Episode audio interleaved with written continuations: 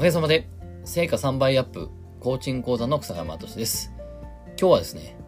何十年の悩みが消えた頭痛っていうことでね、え頭痛について何回かで話していきたいなと思います。でですね、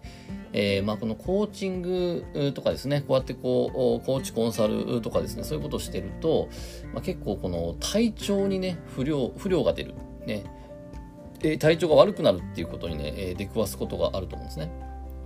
で、まあこれはですね、えー、っと、実際にこう結構あると思ってまして、で、なんであるかっていうと、えっと、こう、体って口以外って声を出せないので、なので、えっと、でも体が実は、えー、自分自身の元となっているので、えー、本当の自分自身の答えを知ってるんですね。そうした時に、こう、体に不調が出るっていうのは、えー、何らかしら、その体の、体が本来の動きをしてない、自分自身は本来の動きをしてないっていうことを伝えに来てる、そんなメッセージっていうふうに、こうね、受け取ってみる。こんなあり方で見てみると、そうすると、例えばじゃあ頭痛が起こりましたとかなった時に、ああ、大変ですね、ちょっと休みましょうっていうね、えー、そういったアプローチにはならないんですよね。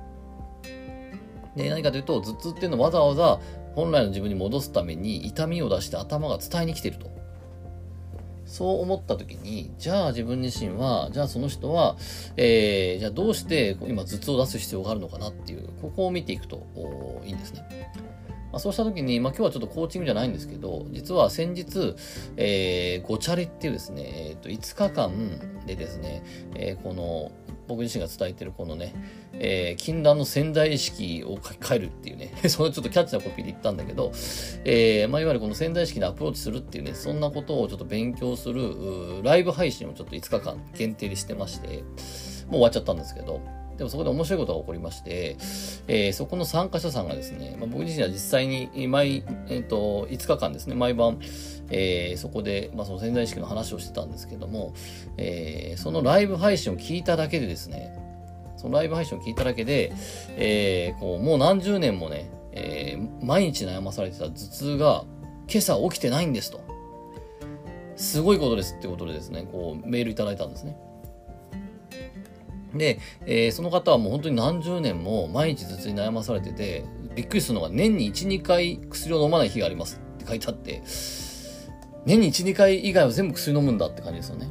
でもそのぐらい悩まされてて、しかも、えー、今日はですね、えそのメールくださった日なんですけど、えっ、ー、と、午後にくださったんですけど、えー、今日は、えっ、と、曇り時々晴れで、えこの昨日の雨上がり